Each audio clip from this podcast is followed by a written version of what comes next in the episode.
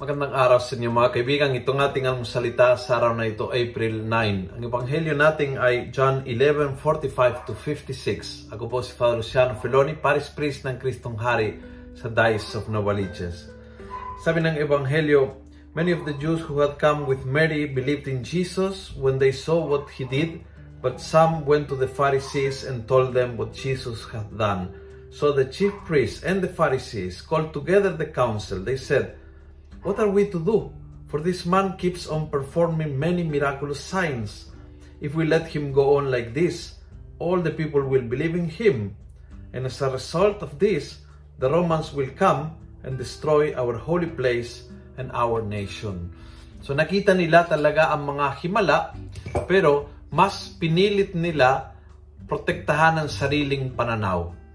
Mas mahalaga na sila ay right kaysa makinig sa mga signs that they were saying that Jesus was someone really from God dahil sa dami ng mga milagro.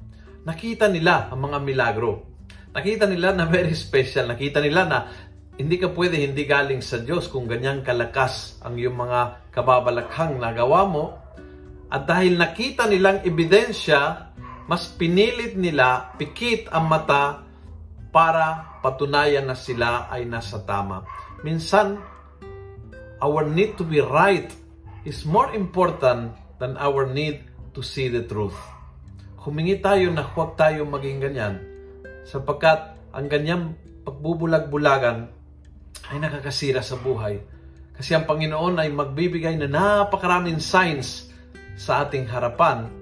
Pagpipiliin mo na masunod ang gusto mo, na masunod ang isip mo, at pipilitin mo na maging tama ang iyong iniisip o sinasabi kahit halatang halata na mali. And that's because of the pride and the need to be always right. Huwag sana maging tulad ng mga pariseo. Kung nagustuhan mo ang video ito, pass it on. Punuin natin ng good news ang social media.